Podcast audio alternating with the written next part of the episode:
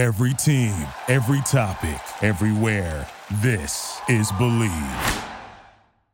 Welcome to the Bleav in Jaguars show. I'm Justin Dunk, joined by Kevin Knight from the Dirty Birds and Brews podcast and also of the Falcoholic. We're breaking down Jacksonville's week four matchup in London with the Falcons and the Jags traveling over there for the 10th time and more. Let's get to it. The one and two Jags meet the two and one Falcons at 9:30 a.m. Eastern Time on Sunday at Wembley Stadium.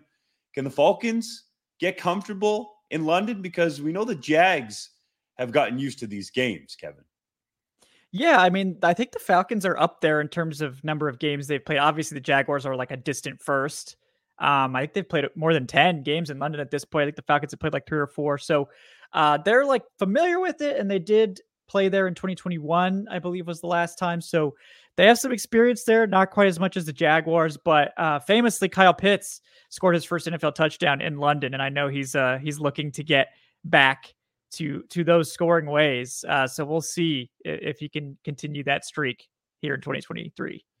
If you had to give us your elevator pitch of the Falcons season so far, what would it be? I mean, uh, disappointing on offense certainly, but uh, the defense way better than expected. So, you know, you win some, you lose some, and I think I, you know, right, they're right about where I expected them to be in terms of the win loss record here at two and one. Um, you know, full disclosure, I predicted two and two uh, before the season after this game.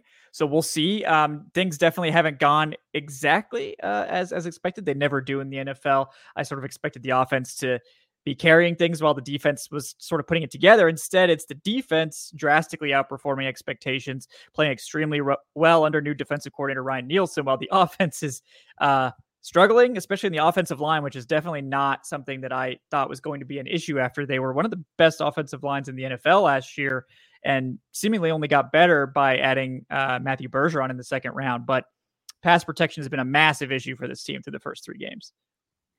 Football is back in Bet Online is your number one information source for all your sports wagering info with all the up to the minute stats, news, scores, and matchup breakdowns. Get the latest game odds, spreads, and totals from the NFL and college football at your fingertips with Bet Online's real time updates on statistics, news, and odds. From week one all the way to the college football playoff and Super Bowl, Bet Online gives you access to the best football promotions and contests available anywhere online. Head to the website today or use your mobile device to get in on the action. Remember to use our promo code BLEAV, that's B L E A V, to receive your 50% welcome bonus on your first deposit. Bet online, it's where the game starts. Everyone in Jacksonville wants to know, or at least try to figure out, is it even possible to slow down Bijan Robinson. He's had a great start to the season. Of course, Atlanta's eighth overall pick in the first round of the 2023 NFL draft. Over 300 offensive yards from scrimmage to start his rookie campaign. Has he lived up to the hype, Kevin? He's definitely lived up to the hype. Uh, the first two games were awesome, especially this week two against the Packers, where he was just the most dynamic player on the field and um, was definitely responsible, at least in part, for for the victory in week two, especially, but had a key touchdown in week one against the Panthers that I don't think any other player in the league could score on. So he's definitely been as advertised, but not not perfect. I mean, definitely not infallible. We did see the Lions successfully slow him down last week. Um, but I mean, a lot of it is that eventually the Falcons decided that they were not going to run the football very much. Uh, Bijan only had nine carries um, was actually quite efficient, but took a big loss on a, on a particular carry that really hurt his overall numbers and efficiency. But um, he's excellent, really strong. And then the Falcons, it doesn't get any easier when the Falcons bring in their battering ram of Tyler Allgeier right after you've tried to tackle Bijan Robinson for three downs. So uh, right now, the Falcons' running game is their offense. That's what they want to depend on. And if you can slow that down, that really seems to halter like halt their ability to sustain drives, and that's where they had the biggest issues against the Lions in Week Three. Devin Lloyd, the Jags' outstanding linebacker, is going to be out for at least a couple weeks, not making the trip to London. He's had surgery on his right thumb, screws inserted. Doug Pederson, the Jags head coach, hoping he might be back for week six against the Colts. Do you think that that's an area that the Falcons will try to attack with Robinson in the run game? Yeah, I mean, they'll take advantage of anything they can. Um, against the Packers, it was poor tackling from the safeties and from uh, the the corners on the outside that led to Robinson getting free quite a few times. So if if you struggle to tackle or if you have reserves in there um, that aren't being assignment sound, Robinson can make people look silly. So they'll definitely try to attack. Presumably, I, I imagine it would be Chad Muma, who I was a big fan of coming out of the draft, but he seems to have struggled so far in the NFL. Um, you know, if they can get Robinson matched up on on Muma and coverage, that's definitely an area they will look to attack uh, because Robinson has basically been Desmond Ridder's favorite outlet in the passing game when he needs to get the ball out quick. And given how poorly the pass protection has been, that that may continue this week against Jacksonville. A lot of people around the NFL, and I would imagine fantasy players as well, are wondering what's up with Drake London and Kyle Pitts. Why have these two guys not been as productive as a lot of people thought they would have been entering the season?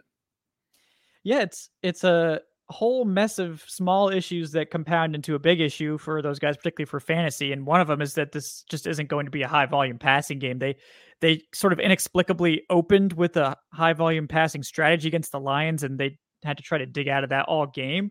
But even when the Falcons are, are playing well, um, you know, the goal is going to be that they want to run the ball as much as they can um, and sort of accentuate that with the passing. Um, so they're just never going to throw a ton of passes to begin with. This is going to be a team that's going to probably be in the bottom 10 in terms of passing attempts. So there's already fewer targets to go around.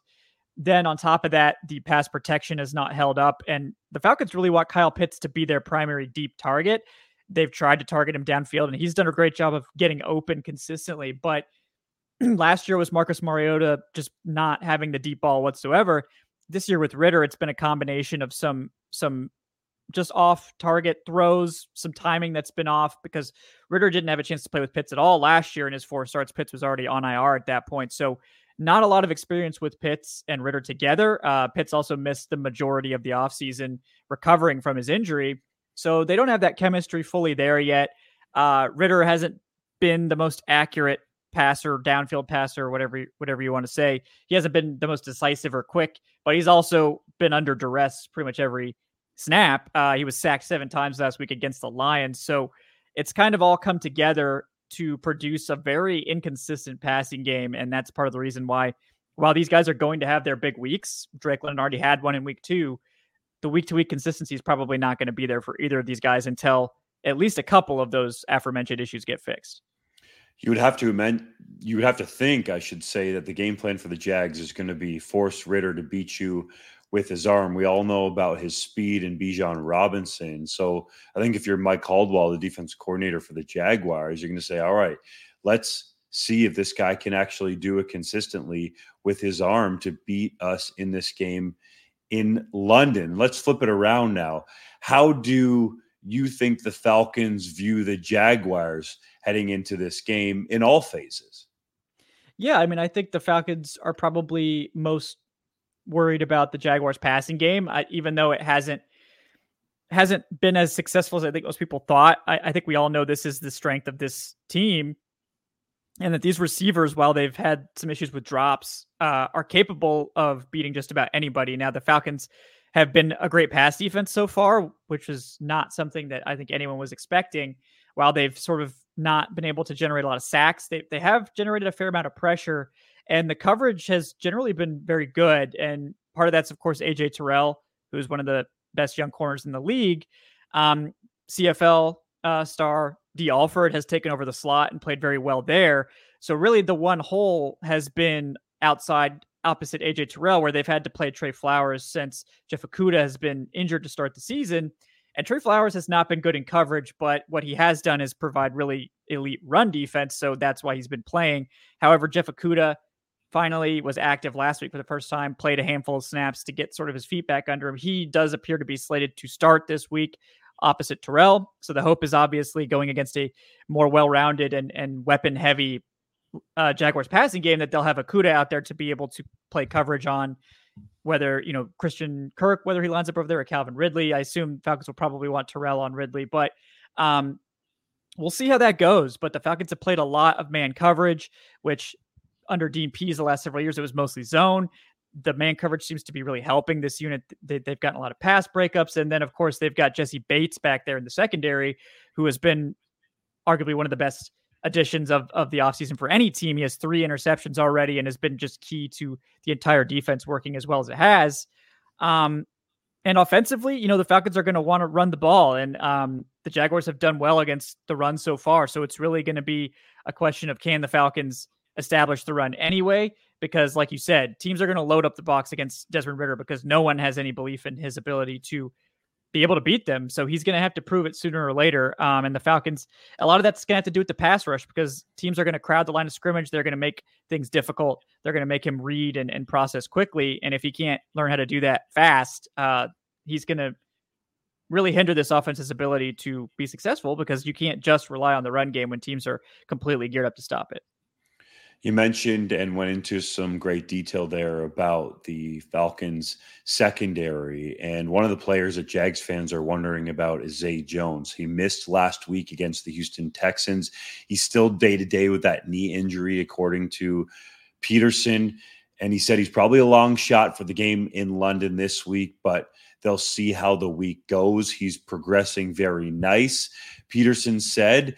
And you would think ideally Press Taylor, the offensive coordinator, and Pederson himself would like to have Jones on the field because then they can run some of those three receiver sets with Calvin Ridley, Christian Kirk, and Zay Jones, and perhaps take advantage of what you mentioned with those cover guys in the back end of Atlanta. But if Jones is out, we'll likely see a lot of Jamal Agnew in his place and Tim Jones as well. That's kind of how it went last week against Houston in terms of the snap share there. Agnew did have a big fumble in that game that I'm sure he wants back or is at least going to want to try to atone for in this game. And Trevor Lawrence has been playing at a high level for this team, is graded among the top five quarterbacks in the NFL, according to Pro Football Focus, through three weeks, has eight throws down the field, big time throws, that is, of over 20 yards. That leads the NFL, according to PFF. So he's done his part. The receivers just need to catch balls, and in particular, Ridley. He had two key drops in the loss to the Texans, and you could argue another one in the end zone that he probably should have caught. Leads the Jags with four drops on the season. The Jags as a team have an NFL high nine drops overall. And what I'm getting at here is Ridley, you guys in Atlanta obviously know him really well. Was these drops a problem with him when he was with the Falcons, or how did you view it? Really did have drops from time to time. Um, it just sort of came with the territory. But when he was playing with Matt Ryan, it he caught so many passes that a few drops here and there just didn't really affect things. When he got with Arthur Smith, Smith really wanted him to run uh, more yards after catch routes and to run block more. And that just wasn't really Ridley's game. And I think we all know that that's not really his best usage. So I think it made a lot of sense for the Falcons to move him to Jacksonville, where I think he fits much better in their scheme as an outside receiver. Um, but you know, the Falcons seem to have the players on defense to match up. Um, you know, if Zay Jones is out there, that's going to be a tough first test for Jeff Okudah, who's going to get his first game action uh, in Atlanta. It seems like this week. Um, you know, Dee Alford against Christian Kirk. I mean, Christian Kirk obviously has the advantage probably against most slot corners at this stage, so we'll see how that goes. But Alford's a guy that's going to limit the damage, not going to shut anybody down, but has played pretty well on the whole. And then AJ Terrell is he's going to hold in check whoever he's covering. Now, I don't know if he's going to follow Ridley or if they're going to play sides. Um, they've done a little bit of both so far, so we'll see. But it's definitely a, a familiar matchup for Terrell from all those practices together. Uh, if if he's out there covering Calvin Ridley. And I suspect that's the one they, they want to see Terrell on most of the time. But with Jessie Bates back there, that's been a big thing is that they just have a guy back there that erases a lot of mistakes and covers a ton of ground in the secondary. And um, if stuff gets bop, bottle, bopped up in the air or things are off target even a little bit, Jessie Bates has been pretty lethal at, at bringing down those interceptions. So um, it really just depends. You know, this this Jaguars team I don't think has played poorly. It's just been mistakes and mistakes can be very random and maybe they continue maybe they don't but if, if they don't i think this is a, a passing game that can be pretty dangerous week to week another familiar face on the jaguars roster to falcons fans will be Foye Oluokun. He has led the NFL in tackles last year. This year, he's got a bunch already. This guy's a tackling machine. How do Atlanta fans view him now that he's in Jacksonville colors? Oh, everybody loves Foye. Uh, he was a big favorite of fans. I think we all understood that the Falcons just couldn't match the contract that Jacksonville gave him um, because they were in a complete cap disaster from the Thomas Dimitroff, Dan Quinn era. Um, and they just had they couldn't afford to to pay another linebacker with Deion Jones making so much money. So um, definitely happy for Foye, who seems to have had a lot of success in Jacksonville. Um, he, he's probably the guy you're going to want matched up on Bijan in terms of the coverage. Um, but they're they're going to test him. They're going to make him run and, and chase and and uh, the the Falcons are really a team that's going to stress linebackers both in coverage against the running backs and tight ends, where they just have a bunch of guys that are are very capable. Kyle Pitts is one, but Jonnu Smith has uh, been sort of another outlet for Ridder, who's a very unique, dangerous pass catching tight end as well. The Jags offensive line has been much talked about among the Duval fans and they're not quite going to get Cam Robinson back yet, although he is making the trip to London and his suspension comes to an end after this game against the Falcons. Probably lucky for Atlanta. But do you think that the Falcons are looking at this offensive line and, in particular, that interior with David Onyemata and Grady Jarrett and thinking that there's a mismatch in there that they can take advantage of, or perhaps mismatches with both those guys? Yeah, I mean, that's where the Falcons have, have made their made their most success so far is in getting Grady Jarrett and David Onyemata inside. Uh, those guys have been dominant thus far. They're two of the best interior defenders in the NFL through three games. It's really been those guys push the quarterback out of the pocket, and then can the edge rushers make a play? Um, and Calais Campbell is playing a lot of edge for this team. He can play interior too, but he's a great run defender, and that's why they have him out there, especially on early downs. But Calais Campbell has struggled to chase down quarterbacks that get pushed out, get flushed out of the pocket. So I, I do wonder if in, in obvious passing situations, if we see more Campbell on the inside and start seeing more snaps for Arnold Ebiketie, last year's second rounder, who seems to have not been in favor with Ryan Nielsen and this new coaching staff. Um, Bud Dupree's been getting a lot more snaps than Ebiketie so far, but Ebiketie's been very productive when he has played. He has quite a few pressures for how few snaps he's played. Um, so really the question is, you know, if the interior pressure is coming, can the edge guys clean up and actually get the sacks? Because that's where the biggest issues have been for this Falcons uh, front so far. That's one of the matchup on the interior that could decide this game. Ben Bartch, the left guard, Luke Fortner at center, and Brandon Scherff, who has been pretty good overall through three games against those two dudes. I think that could be a really key one in terms of where this game is won or lost. From Atlanta's perspective, how do you think that they can go about winning this ball game at Wembley Stadium? Yeah, I mean they'll need to be able to run the ball well. I think that's kind of key for them every single week. Um, and then they need to get something from the passing game, whether that's just efficiency or an actual good game. I mean, it would be nice to see a good game from Ridder. Um, you know, there's just a lot of negativity out there on him, and he hasn't played great. But um, you know, as a young quarterback, he's getting pretty much all the flack for the slow start on offense, and not really fair to him, but um, it, that's just how it goes in the NFL sometimes. But yeah, just a, a good day on offense, um, and then the defense just being able to hold Jacksonville to a reasonable number, um, which they've done every single week. It's really not been an issue of the defense letting up. Uh, it's been that the offense can't capitalize on what the defense gives them. And again, it's probably going to come down to winning the fourth quarter, which when the Falcons have won, they've dominated the fourth quarter.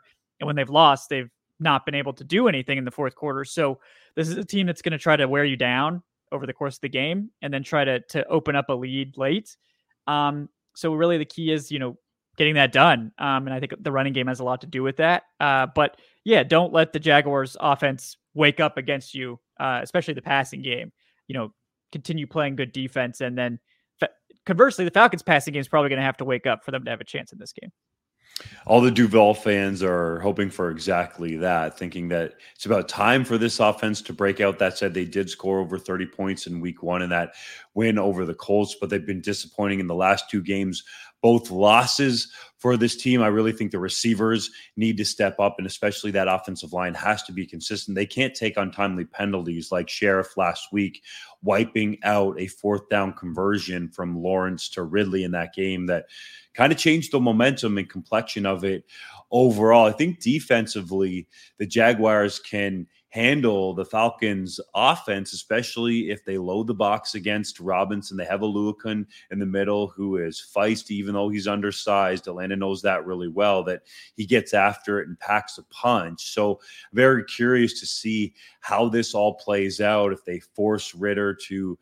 try to beat the Jaguars secondary with his arm. There's some talented guys back there who've already shown they get their hands on the football. Tyson Campbell, Andre Cisco have picks on the season. Rayshawn Jenkins has flown around from that strong safety position and made a bunch of plays for the Jags. So it's a really intriguing matchup in this ball game overall, Kevin. So we appreciate you coming on to break it down and give us the Falcons perspective. Where can people find you and your podcast? Yeah, I'm Kevin Knight at Kevin on Twitter. The show is Dirty Birds and Brews. You can find that on all your podcast platforms. And you can also find us on YouTube under The Falcoholic. That's also where you can find all my written stuff at thefalcoholic.com. Awesome, dude. Well, we appreciate you for joining us. This edition of the Believe in Jaguars show was presented by Bet Online. And make sure wherever you're listening on the given podcast platform, you give us a rating there, hit that five star button. We'll have more goods coming at you. But curious to see how this one plays out in London, England at Wembley Stadium between the Falcons and Jaguars. Thank you for listening to Bleav. You can show support to your host by subscribing to the show and giving us a five star rating on your preferred platform. Check us out at Bleav.com and search for B L E A V on YouTube.